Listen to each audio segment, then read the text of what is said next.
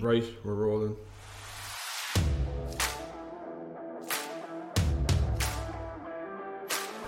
On this podcast, we'll be talking about different areas of business and all things marketing. My name is Dave Doyle.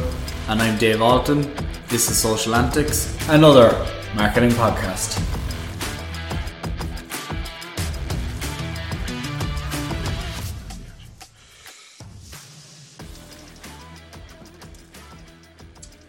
Hey guys, welcome back to Social Antics, another marketing podcast. Dave, how are you this week?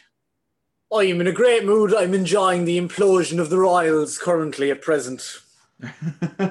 Going down in tatters. That's basically occupied. That's occupied, not my day to be fair, but at least 15, 20 minutes this morning, which kind of, you know, was enjoyable enough. Yeah. So we're, recording, Um, we're recording this on the day, basically the, the, Ah. the day the day after the, the Oprah Winfrey interview, basically. Uh, Day after the Oprah Winfrey uh, interview, um, oh, just chaos, absolute chaos and carnage. Like you couldn't make it up. I'd say their PR advisor is furious.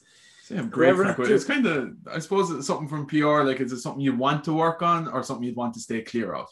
Absolutely stay clear of the the, the, the, the, the wife of the member of the royal family who has left has accused the royal family of being racist. That is the definition of you not wanting to go near that because no matter what they say, they lose, basically. yeah, Like, yeah. oh, it's absolutely because if they come out and they say, "Oh no, we're not racist," then people bring up Prince Andrew, and you didn't do anything here But Prince Andrew, despite the fact that he's a big pervert. And but then you've got on the other side of the pond, you've got Meghan Markle, Mar- Markle given out, and she doesn't exactly come across great either. Let's let's call a spade a spade. Like there's a touch of the kind of fairy tale princess about the whole kind of situation. So there, it's just like these people. These people live in a warped reality, and I will never understand them, and that's absolutely fine with me.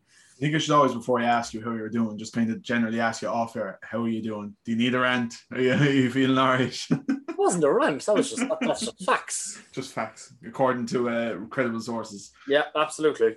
So this week on the show, we have a guest, uh, Dennis Finbar Cronin from, well, thought he was from Galway, he's not, he's from Cork, uh, but up in Galway doing well for himself in the, the whole area, marketing and digital marketing. Um, very, very good at content creation, working with Connolly's Motor Group, uh, doing his own stuff on the side, um, been involved in a lot of projects over the last couple of years. So I think it'd be good to chat around the whole that whole area. What do you think, Dave? No, it sounds great to me. Uh, good to get a, another marketer on, specifically one with a lot of kind of interest in um, content creation, so on. So let's go. On tonight's show, we have. Well, I'm going to get this wrong straight away. I, I see Dinny, I see Dennis, I see. Will you explain who you are? Will you for the people listening? Yeah. Um, well, my, my, my real name is Dennis Finbar Cronin. That's what I go as uh, in my professional life. I told you. But Dave.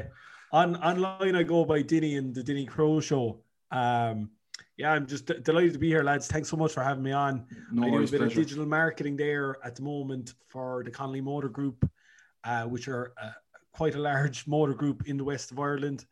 And uh, I've got a master's in digital marketing. So that's how I came across your podcast. I think I follow you already, Dave. I'd say that's how your marketing skills uh, appealed to me. And I clicked through to see what is this actually about. And it's, See, I would, it's a I would normally, show. I would normally say which Dave are you on about, but um, for anyone that's listened before, will know that the other Dave just doesn't do social. Uh, social for a Ah. fella that teaches digital Hate marketing, he hates social. So uh, it's funny. But tell me, the first thing I noticed anyway is if you follow you on social, I'd swear you were from Galway, and it's only when I done a bit of a creep during the week to find out a bit more about you. I found uh, was it Bruce College, Griffith College, um. So you're you're actually a Cork man, are you? Yeah, yeah. I'm originally from Cork. I did my undergrad in Griffith, as you said, and then I moved up here. Jesus, two years ago now, and I did my masters in digital marketing in NUI, uh, Galway. And yeah, I just I think it was the best thing I ever did because, believe it or not, there's I suppose you're not from Cork either. You're where did you say you're from Wexford? Wexford, yeah. when you're from Cork, it's it's weird to to leave the place. I actually I can't believe I've stayed away uh, for two years to be honest with you. But uh, I know I'm fairly settled up here now to be honest with you. But it's it's weird to see there's more to life than Cork, even though a lot of people don't want to admit it. I have a lot of friends back home that will, won't leave at all. And do you know what? That says how great of a place it is to live, uh, more than anything. And tell me what did you study marketing here in Cork before you went to study marketing in Galway? Yeah, so I would have done my undergrad in business studies, and I I kind of specialized in in marketing, and it was just kind of it was the, the subjects I really enjoyed the most compared to um, the accounting side of it and all that kind of boring crack.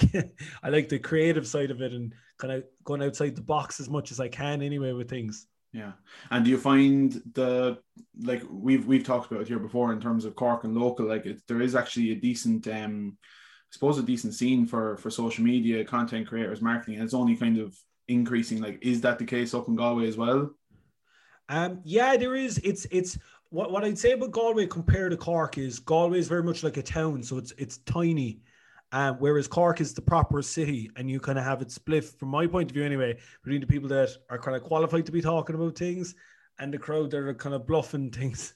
Um, and but in Cork there is a really really nice scene. Like you have uh, Muriel Foley, Pamela Kiley would be two of the people I'd follow from Cork that I know, and they're they're they're brilliant at it. Um, and yourself as well, Dave, obviously. um, um, but yeah, no, there is there is a good scene. I think the likes of Republic of Work, and they've uh, the similar thing up here called the Porter Shade. It's like those type of hubs are great for like marketing minds to kind of meet especially when you mightn't have that infrastructure of like you know a massive organization to work with having those type of hubs they do uh, they do great for the the marketing side of things i see the Re- republic of work this week are doing loads of uh, lives and stuff for I think it's International Women's Day yeah, today, actually. Day, yeah. yeah, so like all those things, they all help. But I, I think a lot of it is about kind of like uh, helping each other out as well in Cork. Anyway, I, I more so since I left, I've seen everyone kind of collaborating a lot more which is which is great to see. Especially, I suppose, with COVID, businesses ha- have had to adapt to really more than anything. I think you'll find that actually, and it's not even for those who aren't running businesses or starting businesses, or the public work did and are still doing, which was brilliant. Well, obviously not now because we're all fucking locked inside. But those little events that they did or those talks they did was very, very casual. Go on, have a couple of beers, um, have a chat with the people, meet a few people, go for a few pints afterward. That casual midweek kind of know, fun thing, but you're kind of you're rewarding yourself with a few points because you've done something related to educating yourself. So it's allowed kind of a thing, like you know. And that was really like for me, that was very helpful, just meeting different people because, like, I always find if you go to something called a networking event, you will never ever network because it's called a networking event, and it's just Exactly. the You just don't like talking to people. That's forced. oh, it's absolutely horrible environment to be in. Whereas if you're going on to something that you're actually happy to be at, and then you happen to meet other people, that's the best type of networking. Do you know what I mean? Yeah, I actually would have seen that, and it's it's gas you say that. When I I, I was doing events, um, while I was doing my undergrad, I was doing these charity events around Cork. You probably haven't heard of this. My marketing wasn't up to scratch at the time, but it was called Cork Live Fest. It was kind of a health and fitness focused event series. I I- we did three of them. We did them way too quickly after each other, but at that it was like exactly the same as what you're just saying there, Dave like it was just people that were all kind of into social media gathered and it's it's actually insane where the people that uh, were at that very first event i ran are now like i think the guys i don't know have you heard of 528 creative? Mhm, yeah. the uh, i think mark Guyry, who's one half of that he was he was actually at that. He's running his own successful business. And pretty much that's the same for most of the people involved in it anyway which is great to see. But like that like there's there's those type of events are so important.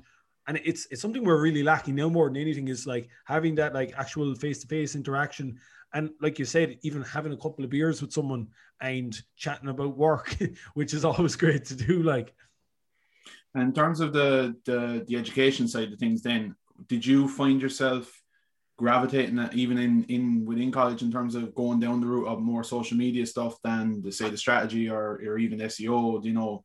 Did you find yourself gravitating always towards social?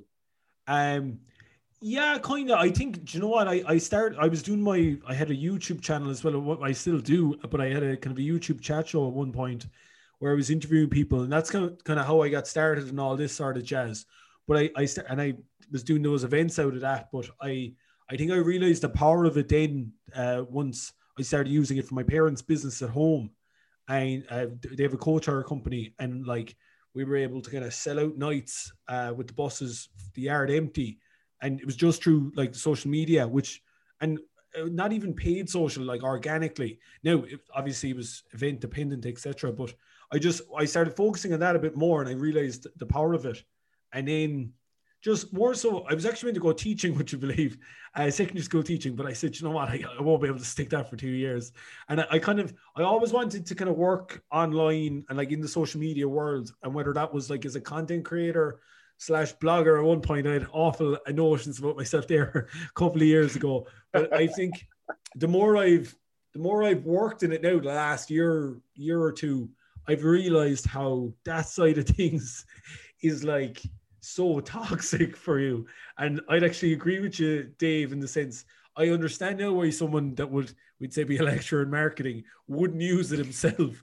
And like the more I work in it and the deeper you go in, the more you realize like all of this social stuff, it's unbelievable for businesses.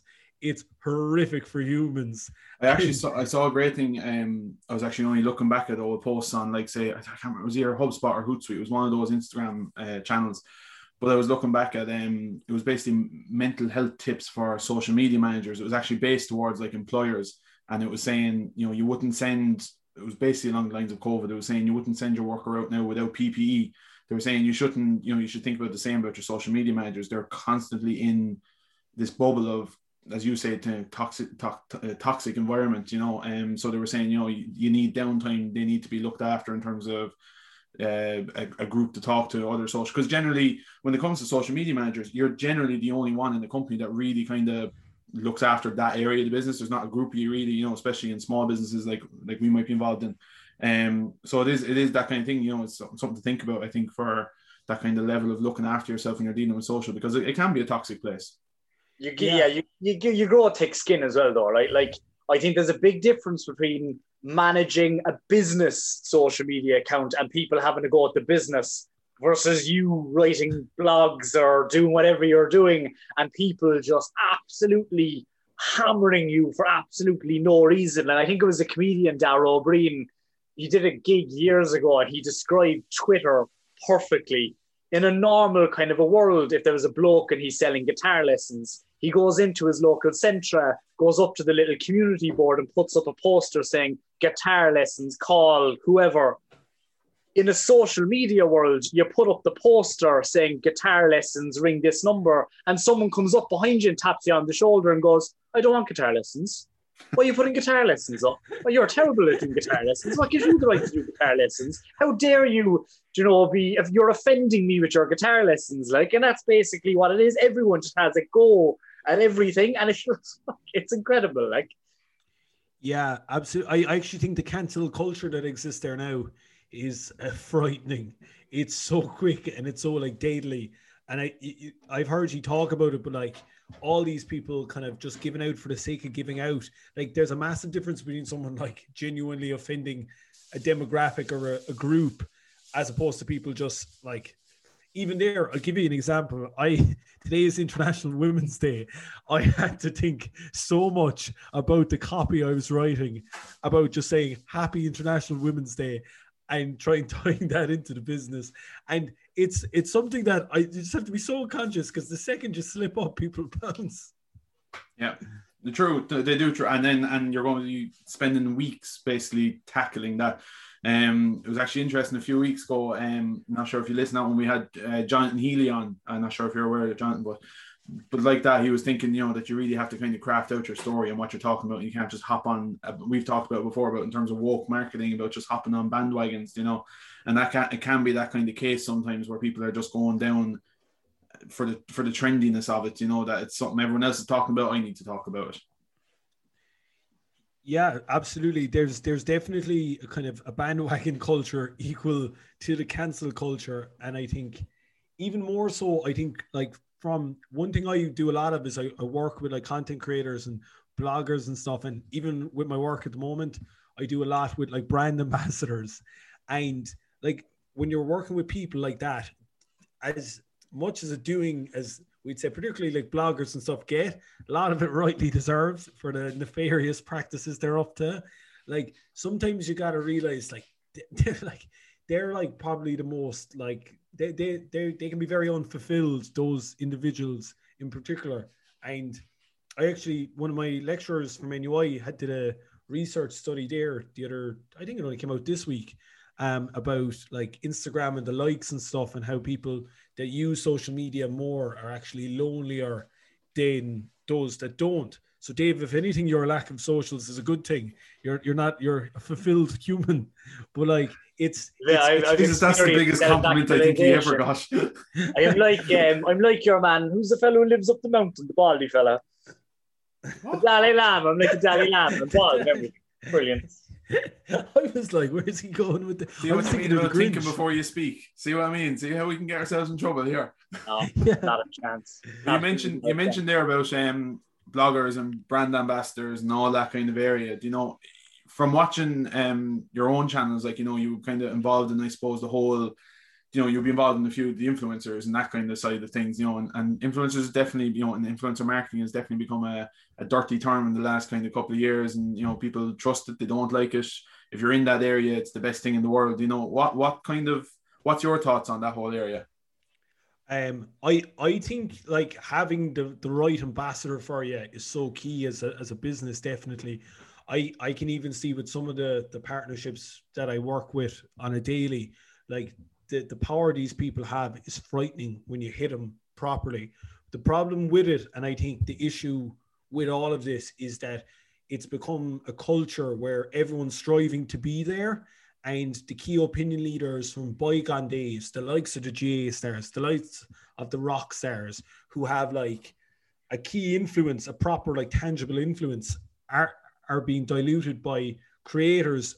And some some are really good. You look at like someone like Tadhg Fleming, he'd be great for a lot of businesses. Really, if you're looking to shift products or anything like that, he'd be a great example of. You know, working with him would be, I'd say, he'd be expensive to work with now, but he he'd be Especially like, he- after his win last night, was it? yeah, yeah. Oh, yeah. You, you pay well for those gassies, I tell you. In more ways than one, I'd say. But um, the, the the likes of him, he he's a great example of someone that we'd say wouldn't be a traditional key opinion leader, but more so a content creator that he'll make cool stuff for your business. But I think the problem is, and it, particularly business owners that wouldn't be kind of well informed. There's so many of these different bloggers out there. You'll easily get burnt, and I've seen it seen a lot of businesses get kind of burnt by people. And this idea of give me something for free is like the handouts. Uh, if you saw some of the messages uh, that, that that I've gotten in the past couple of months, you'd be shocked. Um, I'll think of one example. I'm trying not to try Don't not to name get anyone. No, I wouldn't name anyone. I'm trying to see. I, I know of a business that was approached to give someone a discount on a quite a substantial product like we'd say a very expensive item and when the the business didn't get back to them and the person went anyway and bought this extremely expensive item and posted as if they were a brand ambassador for the business uh, and like fake so like they were buying this item I, I like I suppose I can say it I, I know of a scenario I, I'm trying to, I, I know of a scenario where Stop beating around the bush now. And Yeah. well, a, fr- a friend of mine who also works in the motor industry, um, what was telling fucking me- Egypt bought a car and decided to say it was a gift? yeah, somebody, yeah, they bought a car, right? Uh, this is from my friend who works in it, was telling me that they bought a car after contacting the business to say, hey, can I get a discount on this car? And they they went away. They, they bought this car. It was nearly fifty grand, and put it up as if they're a brand ambassador, uh, and faked that they're this brand ambassador. And apparently, that's really common now. And I've heard loads of different stories from my friends that are working for different businesses. And I kind of get it. It'd be kind of like when you buy, I don't know, like a Gym Plus. I know it's very common. I've done it myself. Buy an old Gym Plus coffee jacket and you tag them.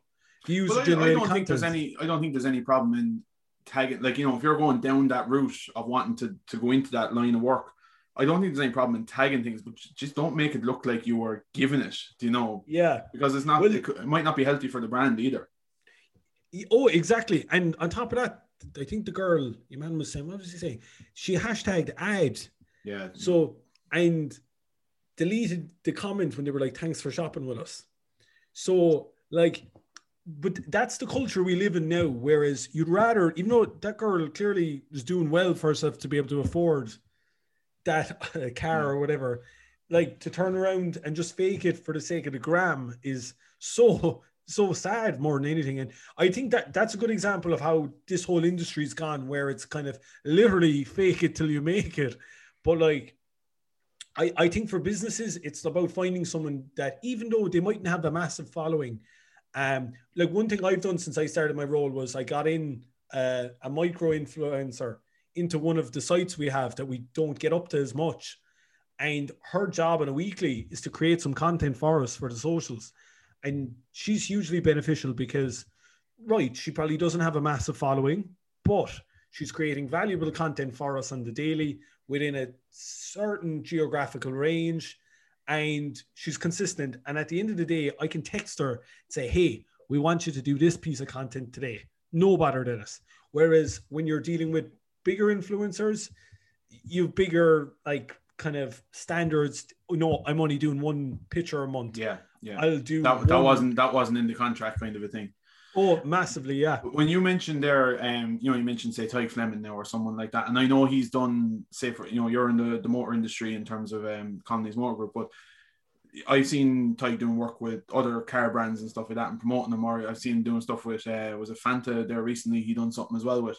Do you think that has an impact on sales? Like, is it worth the money, or do you think it's just purely brand awareness? Like, Yeah, it's it's it's something. I think that's a million dollar question to be honest with you. Um, I think like I'll give you an example. Up here in Galway, we've um Joe Canning is a brand ambassador yeah, uh for for Audi, and he's he's he's fantastic because Joe Canning is seen as like the god up here, and rightly so in terms of his on on the on the field and off the the field behavior. Like he's outstanding, and for us, like he's the perfect demographic for who'd be buying the car, etc. So I, I I don't think you can tangibly measure it.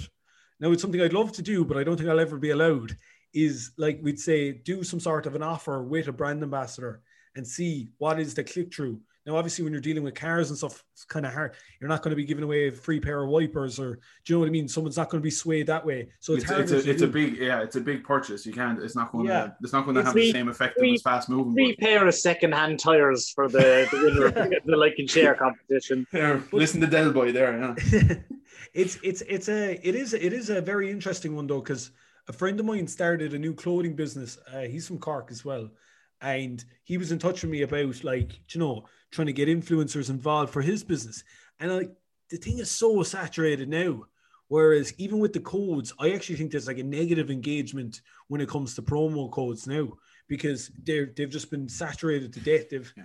too You many just- people it's, at it. it's washed. You just you kind of look over them now. There's so many of them. It doesn't grab your attention. You know, you kind of have to be a little bit more creative in other ways, I suppose. And then would you? So would you be more benefit, or would you be more looking towards, you know, the, the other side of things? Then, when in terms of the micro influencers and the kind of small local local celebrities, I suppose. You know, um, you know that have a bit of a following. Yeah, like I, I, I give you an example. If if we had a branch in Cork, we, we don't know, but if we had a site in Cork and someone would say me, right, Dennis, you won't be able to get down to Cork every. Hold on. Dave. We might be getting the car out of this. yeah, but like if, if I was a Cork business and I was looking for someone, you'd probably be going for someone under 10k. And I tell you why, right? We'd say using the car example, now that probably won't work for a lot, a lot of businesses, but like to get to to get that type of chain reaction where it's like a big deal all of a sudden, like using a micro influencer, it'll mean more to them. They'll do more for you. But on top of that, the reaction you'll get will probably be bigger than because I like you know we'd say a sports star who's got a like 20k or 30k. People probably expect them now to get we'd say a free car or wh- whichever product you think of. They'll expect them to be gifted clothing, whereas that person that doesn't have the a big of a following but still very active probably would you'd probably reach more other micro influencers who would probably shop by you um because of that. And then you'll get more sales out of it. That's that's what my thought would be on it anyway. I'm not too sure. It does vary business to business obviously and industry to industry but i, I think going forward p- businesses should be investing in people that'll create content as opposed to just well you, you always see it with cars. You always see like you know whether it's a local, you you know, there's a local guy that plays for Leinster or Ireland or whatever, or there's, you know, as you said, the GAA star, the local soccer star, like I'd say Dave up there and Dave works with uh, Cork City FC. I'd say your lads all have cars, do they, Do? Well, they do, yeah, all of them, every single one of them. And I'm not no no comment is actually the answer to that question.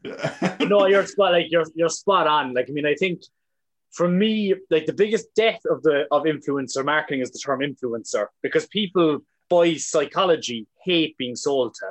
They hate being thinking that I'm being influenced by something that is so blatantly obvious that I'm basically being made a fool of. And I think that's why I would always veer if if there's any campaign that I'm running. I'd always say if someone says to me, "Oh, what does he do?" He says he's an influencer. I go, right, "He's a twat. I'm not going to deal with him." If someone turns around and says, "Oh, what does he do?"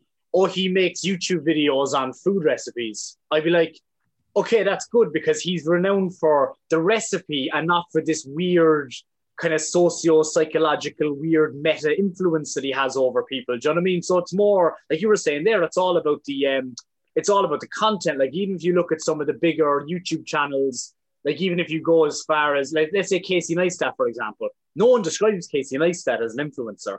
Or if you go even into the UK, the sorted food lads, no one describes them as influencers you can say that they're influential, but that's not the point. The descriptor isn't specifically you're an influencer, and I think that's where the kind of um, the stigma almost around like this idea of being an influencer comes from. Because I mean, ultimately, and like there's an element, like you said it there, the fake it till you make it. Like there's an element of people think that a lot of these people are, are absolute idiots because oh, you think you're an influencer. But at the same time, there's a lot of those people who also really, really want to be influencers. So there's this jealousy element then kind of filtering into that as well. So it's this really weird kind of toxic dynamic that's always constantly kind of um, constantly evolving. So no, I'd always I totally agree with you. Go for go for a group of influencers or an influencer who's going to create really really good content that's going to support your brand in the long term as well. I think not just not just kind of short term. Yeah, and like even touching on the Cork City thing, like if I was going working with Cork City in the morning, rather than giving the star striker uh, a car or whatever, getting a few photos of him kicking a ball around it, you should put that money that you'd spend on whatever giving him the car, put that to the club and get the whole team involved because get a bus. yeah, exactly. But like, do, do, do, do, you know, like I when we got that micro influencer into that local garage or whatever up in Donegal, like the impact that had compared to getting someone, you know, famous in like chalk and cheese. Like, because what we did was we, we got a whole new pile of followers. Now, a lot of them are micro influencers who said, like, geez, this crowd are willing to take a chance on on on us and it's it's it's it's it's weird it's i think a lot of the stuff i'm doing is experimental to be honest with you but like at the end of the day the worst thing that can happen is I say, right, that wasn't, we, we won't do that again and pull the plug. So well, I, I, think uh that's something businesses need to do as well, do a lot of trial and error with it. But I think you can be very lucky with the businesses you work with. Like you, you obviously are with a business that is willing to do a lot of experimenting, you know, and, and giving you the rein to go and do that, you know. And when you look at like a local business, they don't have the budget sometimes to even think about that. So it's all down to the organic, what, where can we be creative? And we've talked about it here before. So you, you can be very lucky in a business like that to, to be given the rein to do it. That being yeah. said, though, I would say like like we saw it now when we are working with O'Flynn, like I also think that if you've got a good brand, and particularly if you've got a good product, like ultimately if you've got a great brand but your product is terrible, people aren't going to use it, right? But I think what you find is that if you've got a good, strong local brand, those micro influencers, whatever the hell you want to call them, the people with a decent following who people have a bit of time for, them lads, um, they'll start communicating with you in that online environment anyway. Like we could even go through the local business scene here and going through all the usual, the usual kind of crew in terms of who be engaging with things. And they're not doing it because Joe, they're they're trying to be they're trying to be fucking influencers. They're just doing it because it's a social game on social media. So therefore you get that reciprocity happening over time. So it's part, yeah, obviously having the ability to being able to experiment and to invest in kind of influencer marketing, etc. Um, we need to come up with a new name for influencer marketing. We'll come up with it by the end of the show. I'm actually surprised. You've been very tame tonight, Dave. Normally you go off on one when you start talking about influencers. Oh, but I, some of them aren't. It's no. To be fair, right? There's some people are really, really good at, but like you said, the fake it till you make it or anyone who calls themselves an influencer. If you call yourself an influencer, you are or, a or guru. or a guru. Oh. Yeah, a guru, a guru. Like, oh Jesus. The the whole thing though is and you're, you're hitting it on the head with that. It's like you should be known for something else besides like your social stuff is really important what you do online because it's you're showcasing your abilities. But your abilities and i think particularly when it comes to like i don't know modeling and all that sort of jazz when people are known for that it's it's kind of that's what's after setting this stereotype of just posting random photos of yourself doing random things and calling yourself an influencer. Whereas, like you were saying, if you're a big foodie around Cork and you call in and you get that really nice shot of that sausage or whatever, or the burger or whatever, like that's creating content for the business, and you're and then that business will say that's really valuable. Whereas, you know this idea of just posting a photo of yourself and tagging the brand? It, it's it is kind of working, but that's not the whole point. You need to be adding value to the audience as opposed to just just a captionless photo of yourself. Hundred percent. Like you need to go back, right? If you take if you take an influencer as basically the modern day celebrity, for want of a better for want of a better kind of a kind of a, a reconceptualization, celebrities emerged out of either having a particular skill or a particular talent, and being a celebrity was a byproduct from that. But ultimately, the core thing that what you did, like no one is good at being a celebrity. Do you know what I mean? You're like like no one is a celebrity because they're good at being a celebrity. You're a celebrity because you're good at something else, which then people celebrate about you. And it's the exact same thing should apply to influencers. If you're really, really good at something, whether it be podcast, cooking, making coffee, whatever, it doesn't matter what it is. If people are interested in that and you're creating content around that, no problem with that at all. It's the people who actively want to be an influencer but are completely talentless in their pursuit of that, which really, really annoys me. I think following on, you mentioned there a few minutes ago about um we, we get off to the topic of influencers before we go we go we A we rabbit lose- hole. we go down a rabbit hole. But you mentioned there a few minutes ago about um modeling. That's another side of your kind of a string to your bow. You're involved in um Miss Galway, Miss Mayo, Miss Sligo. You've done all the kind of that end of things. Um, just you, you have it well, you have it well sussed up in the west. Like you, Dave, you must go up there and he'll look after you. I do, yeah. I, I was a Gillette model there back in the day before I lost all my hair. But what, what, where did that all that side of things come out of? Yeah, so I think all those I like I've I've I've recently stepped away from the beauty pageant stuff, um, just due to to, to work mainly and a bit bit in the media as well. Was under under the scrutiny of the press, and you just gotta uh, step away from those things. But um, like I, I came across those just through a mutual friend that was went to one. He was a male model at the time, and I, I was actually involved with the, the Cork Rose of Tralee. A friend of mine was in that, and I was her escort for the night. Um, not that type of escort, like no the escort, um, the, the, the, the escort, legitimate like- one. The yeah, legitimate the one. legitimate one, the one in the tuxedo.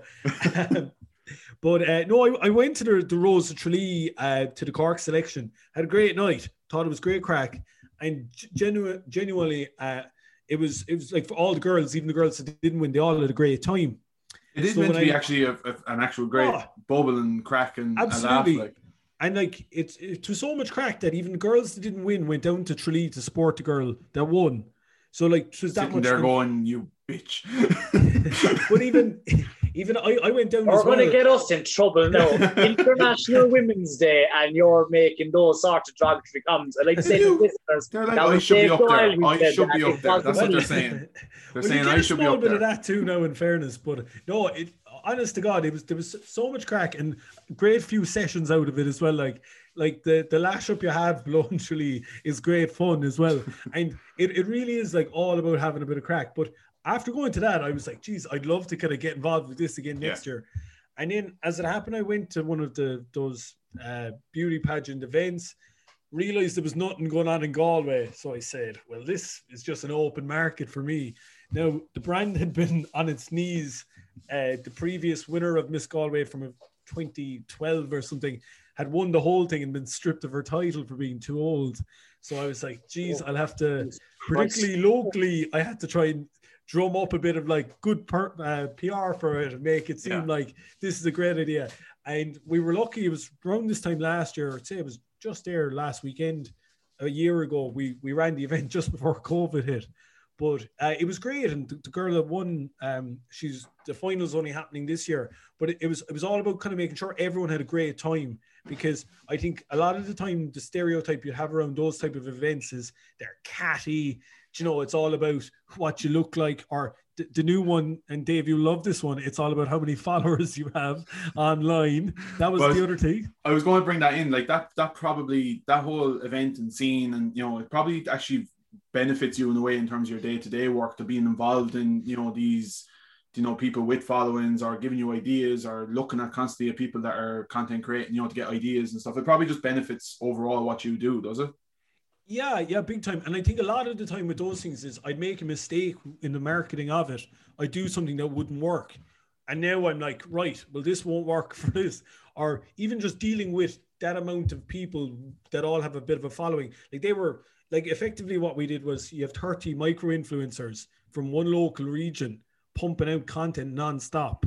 And I think that was one thing with all those events that I realized was so important. And I do it, we do it in the business I'm working in is, is pump out content on the daily as much as you can, organic stuff that you're making yourself.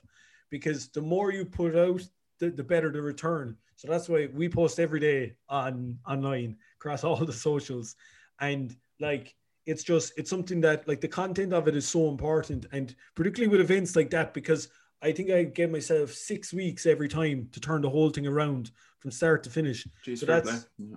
And that's like recruiting the girls, building the hype, getting to the final, and making sure everyone's having a good time. But as well, and it sounds mad, like the social capital of that whole thing and the value that the girl who enters um, gets is it's online. She doesn't like the days of, and I even saw it during the pandemic when we ran an event behind closed doors with the 50 people, was that all the girls still had a great time because they were getting the, the, reactions online. Now that was completely virtual, but like, uh, well, bar the girls themselves, social distance inside. But it was just, it was fascinating to see that like from the the customer, which is the girl in that scenario, uh, like they all still had a great time and the feedback was great, mainly because we made it an online thing where the experience was equally as enjoyable. And I think that's something a lot of businesses need to remember is making sure that customer at the end of the day comes away from your business and whatever it is and says, Do you know what? That was that was good. That was a good experience, you know?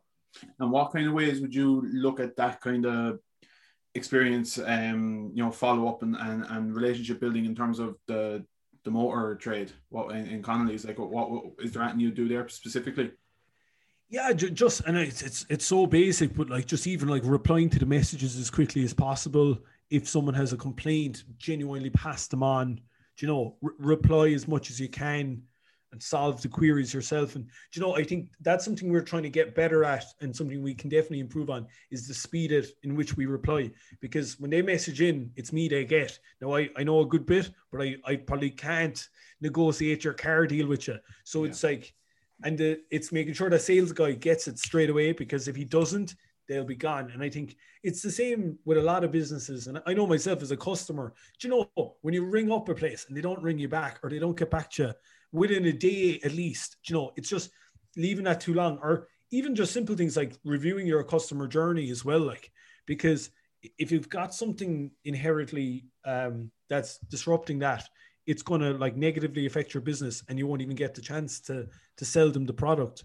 So like i give you an example. The first thing i did when i took over the reins of that beauty pageant was i realized that the the application process was too long. The girls had to email in email back get a fucking messenger send in photos and all this stuff. So i said you know what? Screw that. We'll make a google doc fill out the form, apply, and I'll review it. And that's what we did. And straight away, it was just right. You meet the criteria. You're a finalist. You're a finalist. And just simplify it. Yeah. yeah, because nobody at the end of the day wants to go, right, I'm going to fill out this big long form. Have I got some decent photos? That's the one thing they don't want. And it's it's the same with any business, even like when you're ordering online, like how many clicks does it take to get to the checkout? Do you know? And it's just important to remember that, like keeping the customer happy will is the, the, the main thing always, do you know?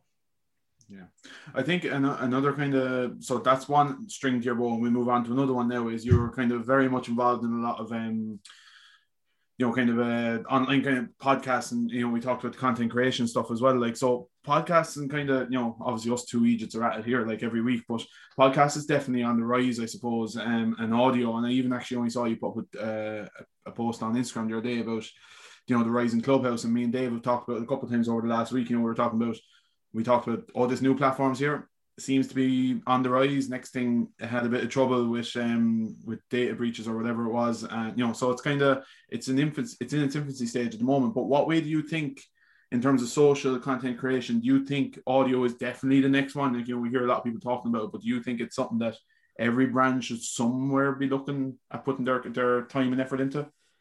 Yeah, I, I think it's something that no, it there's probably a podcast for everything already, but I think locally there probably isn't a podcast about specific, you know, things, and it's just making sure.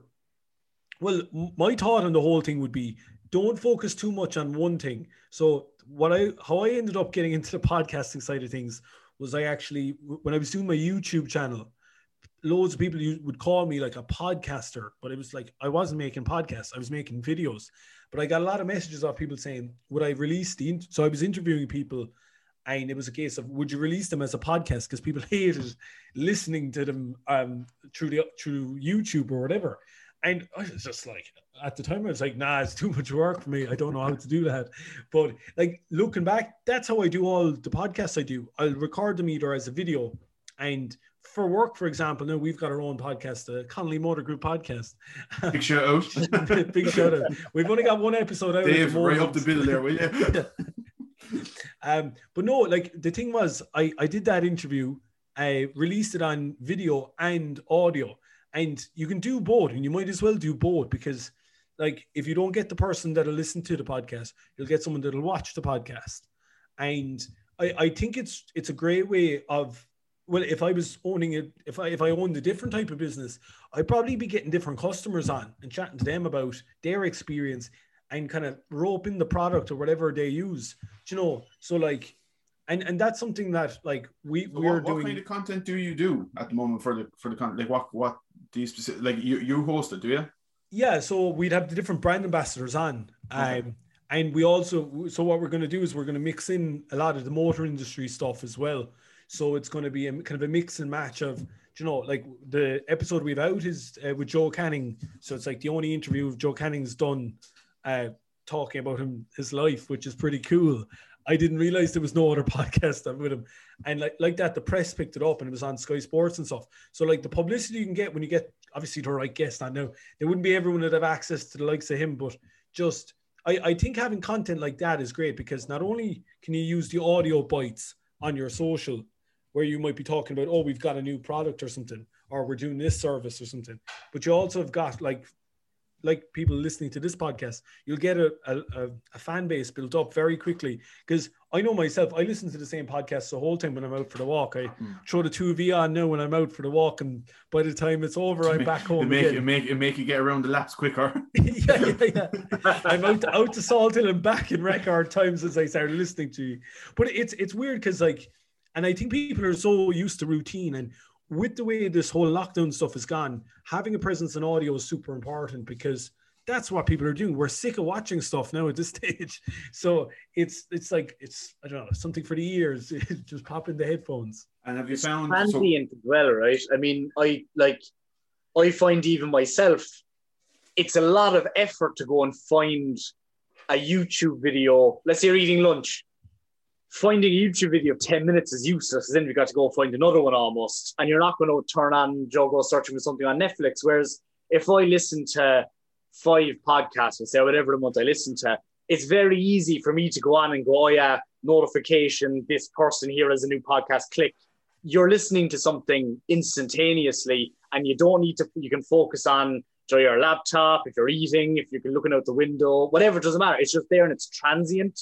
Whereas I think if you have something which is obviously multi-sensory, which is what video is in terms of sound and um, sound and um, visual as well, it's more effort to consume that content, and I think that's why it's so it's so powerful. I think nowadays, and especially now, like like you said it there, people going for walks, people spending more time filling time, if that makes any sense. And um, and podcasts are a great, a great way to do that. I think. We talked about a couple of weeks ago that um, you know it was interesting there when you said I wasn't bothered doing the, the the visual to audio. You know, I wasn't going to take the, the track off it, and we and we tossed about, you know, and initially should we push you know up the video version or whatever? Like you know not that anyone wants to be fucking watching us each week on YouTube but but we we, we about initially. Go back and edit that after we did. that's stopped now right. But we, we we we did we had a chat about what, what's interesting coming down the line is um Spotify are we, we only talked about a couple of weeks ago Spotify are changing their model again slightly on the back of having Joe Rogan or whatever, you know, that they're now adding in the full visual clip as well. But what I think is going to be very beneficial is the fact that when you click out of it, you're still listening to the audio. So you don't have that element on YouTube unless you pay for it, which not many people are going to do. I, I know personally I wouldn't like so. So I do think if you're going down the route of podcasts, you probably have to consider that element probably of it as well. You know, and, and I'm personally I'm fed up of seeing square heads and zoom boxes. You know, so until I think we get out of this whole situation and we can do it a little bit better um, in terms of where it's a you know studio or whatever it is. You know, um, I think it's it's it's kind of washed and it's been done in terms of the visual, but I think it's definitely a platform coming down the line that people need to look at. Yeah, d- definitely. And I, I, think one thing that all those um, platforms, the likes of Spotify and even Instagram now, and I think Facebook have just given up, to be honest with you. But particularly, and I know you were touching on last week about Twitter bringing in like um, kind of almost like a Patreon Faces. version. Oh, yeah. Like Instagram are doing that now for creators. I I've seen it there. There's a guy I can't think of his name. I follow him on Twitter. He has all these unbelievable Instagram breaking news. Now sometimes he's about six months too soon before we actually get it. But he um like even with the Instagram like with the four way chats. Yeah. Um, but like they're they're making it so much easier now to get to, to make money on the platform because I'd say they've, they've been losing a lot of people to the likes of Patreon and even I suppose OnlyFans as well to a certain degree. There's uh, there's people that are kind of resorting to that to make money online. And I think there's like affiliate uh, marketing now coming in on uh, Instagram, for example.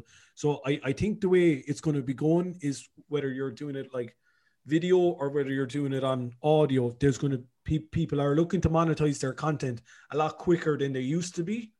And I think I've even seen that with like a lot of the people that I would have known from a couple of years ago. They all of a sudden now they have a Patreon straight away. Like there's, you know the way people typically would say, "Here, I'll wait, I'll build up the following, and then I'll switch the to to the money side of things or whatever." Whereas now it's a case of right, I'm going to set my Patreon very affordable, two euro a month or something like that. See how many I can get in, and then build it from there. And I, I think that's the way it's going to go for a lot of content creators.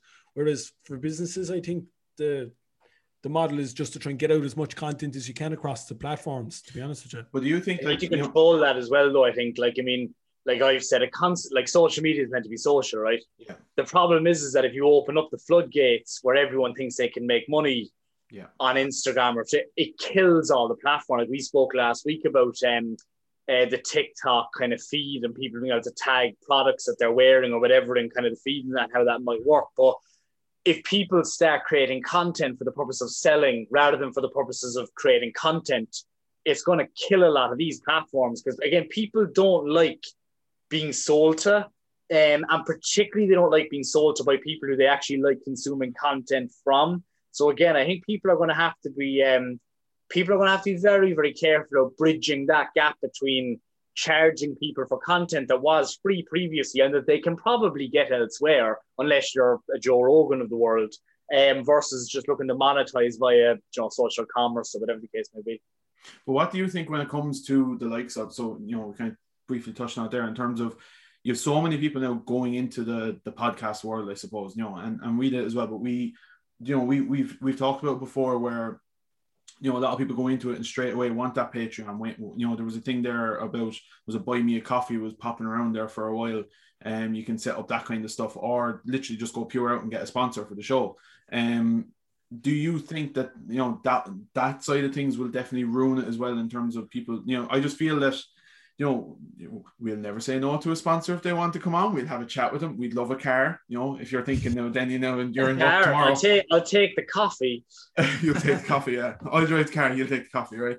But um, you know, it's it's not something that we we set this up to do in terms of you know make money or or have a sponsor and all this kind of stuff though. But I think a lot of people that go into this area are, are going to get disappointed fairly fairly quickly. Do you know that that's not something that everyone wants to sponsor or whatever? Do you think that's going to ruin that side of stuff? Yeah, and I, I think you can probably even look at a lot of things. It's probably ruined Instagram, um, and it's probably ruined. I, am not too sure. I, I, I can't really remember what Facebook was like before it completely died out. It was so long ago. But like if you look at Instagram and even TikTok now, um, like the second they'll they'll monetize, even with the Instagram update when they put the shopping tab down, like it, it really does disgruntle people because, like Dave was saying, people don't like to be sold to too directly. Yeah. Um, and it's it is now a case of, and I, I think it's it's feeding into this culture of people like the, the customer theoretically on paper should want loads of stuff, and I think it's it's becoming like a vicious circle of you'll have the crowd, the have and the have-nots, and it's a case of and you've all these like people in between making quick bucks here and there. I even saw there this week or in the last couple of weeks, pyramid schemes are back on Instagram, for example. So it's like, what the hell? Like it's just people are so money obsessed now online, and that and there's there's a lot of begrudgery in in the case of you actually put out a post. Actually, I remember seeing it a few few months or a few weeks back. Going about roughly what you'd nearly be paying for an influence yeah. or something, you know, and the benefits you could have from the different hierarchy. Of, yeah, yeah. I, I, that took that was the second lockdown. I had a lot of time in my hands. And I said, you know what? Now I'll make up an old graph. But uh, no, and it, it is so true though. Like you, you do pay for what you get with these things. Like when you do hire someone that's got a big following, like even though like you're talking like you're talking like I, I won't say who it was or anything, but like I was quoted a couple of months back from someone two grand a post for either a story or a, a grid. Now, that two grand a post will get you top tier in terms of Irish influencers. But like like that, it's like, and then you look at it, the, the problem with it is that's the top tier two grand a post. Now that person is also working full time, but they're the top tier. So like John or Mary, who's got like 10k in Cork or wherever, saying to you, I want 200 euro uh, not really I'm not the best at the old maths, but when you when you add that up, it kind of it doesn't trickle down the way you'd want it to, if that makes sense. So when you like you were saying there, Dave, like if you're coming on, right, I'm gonna make loads of money off this, I'm gonna push these products, like the return you're gonna get from the effort is is minimal because the market's already saturated. And unfortunately, a lot of these people that are now content creators, it's like fashion, beauty. Yeah. It's and then you have random niches. Um, I have a friend of mine, Owen Sheen, who's uh, he's a TV chef and he's got his own food oh, company yeah, yeah, in Limerick. Yeah. But like Owen's got his own niche there. He's he's a young food blogger. Mikey Olden's another good example there Mikey in Cork, of someone. Yeah, yeah. yeah. So, but again, like we were saying, like the two of them, they're chefs primarily. They're creating food and recipes. Yeah, it's not something that it's not something they went into. They actually come from a chefing background. Exactly. You know, so yeah. They but, can stand by what they're doing. But again, if you look at that market, it's so not saturated. There's probably a couple of there's probably a lot of foodies, but in terms of chefs that are producing recipes online in a real easy to follow manner, I don't really know anyone else part of two of them. But I think it's it's it's hard for the onus then is on them that they have to breakthrough. They have to promote that, you know, in a in a, in a kind of nice way. I suppose they have to show that they are worth their salt, that they are they're in this game because they're passionate, they're skilled, they're educated in that area, you know. So they they have a personal battle then, which, as you said, the foodies that can't really stand by or show you whether the piece of paper or whatever it is behind their their craft. Yeah, absolutely. But I I, I think the problem with it is the markets that you'd like to get into are you know, on paper, a lot of people want to get into. They're so heavily saturated. Whereas if you just skew to the left or right into something, you'd be like, for example, when I was doing those interviews and stuff, people would have known me because it was a case there was no one else doing it. So it's it's quite easy to be really good at it when no one else is doing it.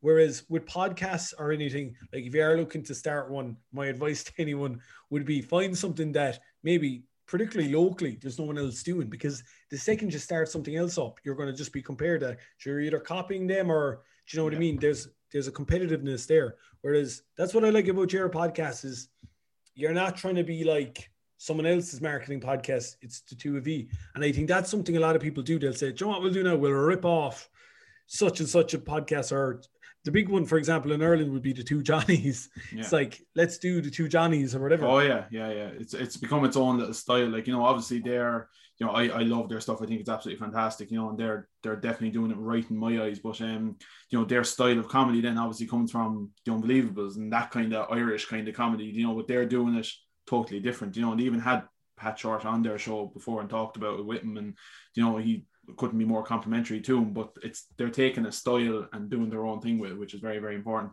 But in terms of hosting a podcast, you know, you do all the stuff on social in terms of building your own personal brand, and Dave loves this whole area of um, building a personal brand. Do you know? Do you look? He's already off. do, do you do you think um what what is your thoughts around building actually a personal brand? Like, do you think that's a benefit in terms of um being a market? Like as we already said, Dave doesn't use social media, but he's involved in that whole scene. Do you know? Do you think it's a it's important basically to build a personal brand? Um, I, I think it can be. I think now, I think nowadays you do. I think you do because I think when I went into that job interview for the job I'm working in, I needed to sell myself, and the first thing the manager did was check me out on LinkedIn, and that's that's where I'm putting a lot more of my efforts nowadays. And you probably even seen my Instagram with the last couple of months. I've been spewing out as much marketing stuff as I can, and it's just the reason I'm doing that is it's kind of to to kind of validate myself online in that sense. But I think it's really important that in a couple of years' time or whenever I go, if I was to ever leave my job or if if I wanted to progress up, I need to either be showing my boss currently, look, I know my stuff here, or be someone else, I, I know my stuff here. And I think that's something I was really conscious of when I was doing the masters was like, right, what more can I put up on my LinkedIn? And I, I, I, I get the cynicism towards it because it's a lot of like, look at me, I'm fantastic and all this, but like, it's a dog eat dog world out there now. And like at the end of the day, when I was coming out of my masters, everyone has the same piece of paper. We all have roughly the same grades. Do you know that bit that'll differentiate me from everyone else is I've done these events. I've done these. Your portfolio, basically, yeah. Yeah, I can do. I can do. Every, I can do. I, I literally can try do a bit of everything for you. Um, but like I think that that's really important now because prior to this, it was a case of, and look, a lot of it is still kind of who you know and how you know them kind of job. Yeah. But a, a lot of the stuff now, particularly online, if you are trying to get into the marketing world, it's like, where is your podcast? Where is your do you know what I mean? Like you, you can talk to talk, but can you walk to walk with it? And I think that's something that I'm always trying to do anyway, as, as best I can. Even though the, the more it sounds mad, but the more I'm working in the marketing stuff online and this particularly the social stuff, the more uh, disillusioned I'm getting with it. That I'm like, this is insanity. A lot of it, uh, like that story I was telling you there about that that that person that was pretending they were sponsored, but like the, the consumers it's a, ga- it's a ga- it is a lot of it is a game Yeah. like it is a game yeah it's mad what's your thoughts on that dave in terms of um like obviously dave does lecturing in ucc and will be lecturing to you know undergrads and, and masters and stuff like dave do you do you um do you ever talk about building a brand for yourself or when you leave No, I think it's the most it's the most ridiculous term I've ever come across in my life. I don't I don't get it. I don't understand it because every everything that we do now has to be commoditized and corporatized and sold, right? So people start talking about like per, your personal brand. Why can't we just talk about like people and what they do and why they're good at what they do and why they're passionate about something and why they're good? Why does everything need to be sold? Do you know what I mean? As a kind of a commodity. And to me, that's my main problem with the kind of the. So if you take the if, even if you go back to Jonathan Healy a number of um a number of episodes ago, he differentiated between marketing and PR. He said PR is other people saying good things about you. Branding is you saying good things about yourself. And I think that when you start conceptualizing the idea of a personal brand, it becomes very, very narcissistic and individually focused, and you lose sight of the ecosystem that you exist in very, very, very, very clearly. Like the best piece of advice that I ever got, and I give it to my students every single year because it was a brilliant piece of advice by a guy called Barry Guiney a number of years ago. And he said, the opportunities in your life, in your professional life, will expand and contract based on um, based on a number of variables. That your pretend, propensity to to take risks, and um, the size of your network, and your reputation within that network. And if you can tick those three boxes, you're going to do okay. And that's not just you kind of again this idea of the personal brand, and I think the idea of brand as well is that there's an element of kind of falsifying things when it comes to branding. Brands aren't what they are. Brands are. But how, but how do you? But how do you? How would you suggest then someone coming out of college to actually, you know, as you said there about your reputation? How do you actually get your reputation? And nowadays? the, so the, the first thing that you do, and I say this to all my students, because the worst piece of advice that everyone gives students is go and follow your passion, which is utter bullshit. Go and find what you're good at. Yeah. And that's the core thing because there's too many people out there saying I'm this and I'm that and I know I know we're saying that we're making a podcast, but that's all right. We've got other jobs as well. But uh, like if you go out and you say, oh, like what do you do? Say, oh, I, am passionate about this and I'm passionate about that. I'm passionate about this. Like that doesn't do anything. What are you good at? Find out what you're good at and double down on making what you're good at useful to other people, and then bring other people into your network. Then in terms of like like I know myself, if I go in, um, if I'm doing consultancy projects, the amount of work that I do, people probably look and say, is actually very, very minimal because I go in and I project manage. And most of my and project he does, managing. He does that is, fairly well, Dennis. Now I, I can tell you, I, tell you, I project manage the life out of something would be brilliant. But what I'll do is that if they say, okay, we're launching a campaign on this, I have my graphic designer that I know is shit hot. I have my videographer who I know is shit hot. I have my web my web guy who I know whatever the case may be. So by having that ecosystem and using other people's kind of talents and bringing that together, that's what I'm reasonably good at, I would say, in terms of in terms of um, I don't know what you want to call it, that kind of more strategic or project manager, whatever, whatever kind of but whatever kind of phrase you want to put on it. But like it, like it took a while for me to understand that. And you try, like we all do it, right? When you come out of college, you try a bit of graphic design, you try doing a bit of social media management and then you try, you try all different things and it's only until you find out what you're really good at that then you can start actually making use of things whereas I just feel when people start talking about personal brand like you see it on LinkedIn quite a lot and again if you're communicating useful content I have no problem with that whatsoever what I have an issue with is people who have nothing useful to say at all but they keep on telling everyone how great they are and it just comes across as incredibly narcissistic adding no value to anything not contributing to any kind of a conversation. And it does like it doesn't do anything for you yourself because you come across as a bit of a fucking asshole, should be told, if you do it the wrong way. So again, I'd be and like there's other things in that when we talk about personal brand, particularly with students, I'm very, very cognizant of this. With the whole kind of growth of this idea of personal brand, you also forget about a lot of the other things that are important when you're going into an organization the importance of um, the importance of understanding organizational politics, the importance of communication, the importance of finding variance in your organization in terms of if you're going into um, you go into an organization and everyone's really really good at Excel. There's no point in you also being very very good at Excel because you're not going to stand out in that organization. So there are so much other stuff going on that it's not that I necessarily have an issue with the idea of of the idea of communicating what you're good at and value, but I have an issue with the concept of the personal brand because it ignores the person bit and it more so focuses on the brand. I'll, I'll, I'll shut up now. That's a bit done there. No, I think I think that look, I do think that's absolutely crucial in terms of um, you know, like like take for example, we've come from influencer marketing, know, we've talked about that, and you briefly mentioned it there a while ago, Dave, in terms of um, you know this whole idea of it's not influencer it's more so influential you know so like say for example the content now you would put out then it's like you know that's a benefit to me you know and i would follow that stuff for tips and advice you know and dave you mentioned um um what's the video guy's name uh american guy or canadian guy Nace, uh, stack. yeah, I can never say that.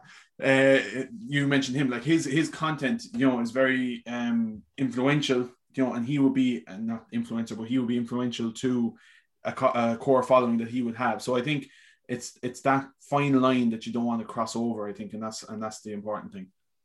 Yeah, and just even touching on that, what Dave's saying there, uh, something I'm after realizing and see more and more of it with the with the lockdown is, I think people are getting so, particularly people that consume content as much as they create it, and kind of a bit of both, particularly, and you were saying there the narcissistic side of things. I think all of this social stuff, and because we're all isolated now in each other's homes for the most part, I think there's a there's a level of competition there online now, and it's it's also true for businesses, but more so for like individuals. And that idea that I think it was you meant Gary Vaynerchuk was the first guy I saw to kind of talk about this game and all this sort of jazz. But the likes of him, I think he's after setting a precedent online and fair play to him, he's very successful. But I think it's this idea of like the hustle and all this sort of jazz, and this idea that like, oh, you yourself can kind of you know dominate the industry and all this sort of jazz, which is great for some people, but like it's not a one size fits all thing. And I think there's a gray area starting to emerge online where it's like it is people are their own brand and it's so fake. And but even to the point that they're believing the lies and the the, the fakeness, and it's it's a very scary place that gray area that I'm talking about because I think it's kind of going beyond that idea of the personal brand. It's like, oh my god, I am this person in real life as much as I am online, and it's it's very dangerous. And I think for people's mental health long term, it's going to be a very crude awakening. We, we'll see it in another couple of years develop, but I think it's only going to get a lot worse, unfortunately. But uh, from a business side of things, and from my own personal kind of, I suppose, brand, as you want to say, I kind of use it as best I can to you know, get opportunities and create opportunities for myself that I possibly wouldn't get. And I think that's the way you got to use. And like you were saying there, Dave, try and give a bit of value to other people within the industry. Yeah. But I think this idea of saying like, oh, I'm unbelievable because I do this, that, and the other, there's a lot of narcissism with it. Um, yeah. which is unhealthy at times. the core fun, the core fundamentals, regardless of what you're communicating online, if you're not good at what you do, doesn't matter what you put up online because no one's going to believe it. Like if you're putting up, um, if you've done your research on Clubhouse, and people know you from being good at marketing, then they might listen to what you say about Clubhouse. If you're not good at what you do and you create the best content in terms of all these top things, people aren't going to take any weight in that because it's like, yeah, but he doesn't know what he's talking about. So why would I consume this particular piece of content? Like what I'd always say to, and I say it to the kids that I'd be, um, the kids, the, kids, the guys that I'd be teaching, like, the, um, like if you're, and if we take the, and I keep on saying this to people, 70%, close to 80% of marketing jobs aren't advertised. Yeah. Ultimately, people ask other people in the industry, have you got someone who's good at this? Have you got someone who's good at that? Three last week, exact same thing. I will recommend someone based on my working with them and whether they were good or not, not based on whether they have, again, this idea of like, are they influential? Are they a personal brand and stuff like that? So I, I think people again, it's why I just get irritated by the term. is just because when you say personal brand, it implies one thing, whereas there's so much more going on. And I think actually what the problem is that was that we all use it. Like I actually use it probably when I'm lecturing just on the fly, even though I hate it, because it's just become so synonymous with career progression and the industry. And you have and again, it goes back to your Vaynerchuks and all this in this world, you know, and it's like it's just not, it's just not true. Like if you look at the if you look at the the research or the evidence or the data supporting where people progress in their career, the amount of social media followers that they have is not a very good variable to, to prove out that regression over time. Like, mm-hmm. I didn't say it put people off. Actually, do you know, it's probably probably would oh, put yeah. off getting oh, yeah. a job. A lot of the time, they said, "Geez, this guy's got a an ego as big as the CV." Oh, the only reason that I'm doing this podcast is that I've got permanency. If I wasn't on permanency, forget about it. Not a hope in hell would I be talking the stuff he that said I'm talking he's, about. He's, he's, he's challenged it a few times, I can guarantee you that. oh, man. Seeing how far he can take that contract. home going, oh, Jesus Christ. What's he after saying? I think, um, no, look, um, we'll wrap it up there, I think, and that was absolutely fantastic. If people want to go and follow you, where would they find you? After all that, I'm on, I'm on a bit of everything, but no, you can follow me on Instagram. That's where I'd like you to follow me. It's uh, at the Dinny Crow Show. Perfect. Lovely. I'm currently on hiatus now. I just need to get my get my life together after being disillusioned by social media last week. Sorry, Dave will perk you up there and get you back. And going. you know, you know, do you know what you do if you if you don't if, if you if you want to really kind of rile yourself up, just type in Markle into Twitter and just read the comments for the evening, and it's just like, oh my Jesus Christ, almighty.